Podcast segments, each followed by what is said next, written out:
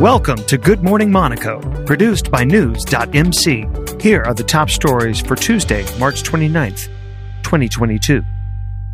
His Serene Highness Prince Albert saw for himself at very close quarters Monaco's new all electric buses at a presentation on the Place du Palais on Monday, March 28th.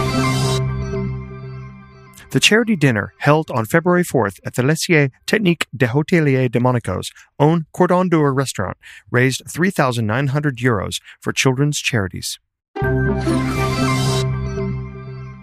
The Mulliez family, owners of the Decathlon, Auchan, Leroy, Merlin, and Jules chains, are resisting calls from the President and Foreign Minister of Ukraine to close its extensive operations in Russia. Once again, it was another increase in hospital numbers that stood out in Monaco's daily coronavirus update.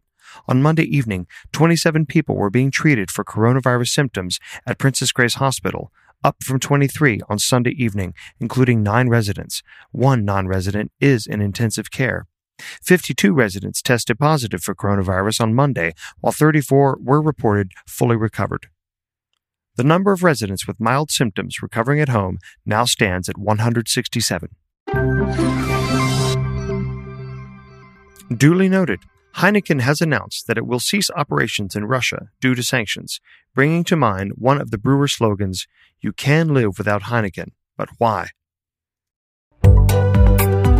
Get the latest top stories from and about the Principality of Monaco every morning, Monday through Friday. Subscribe to our free newsletter at news.mc forward slash newsletter.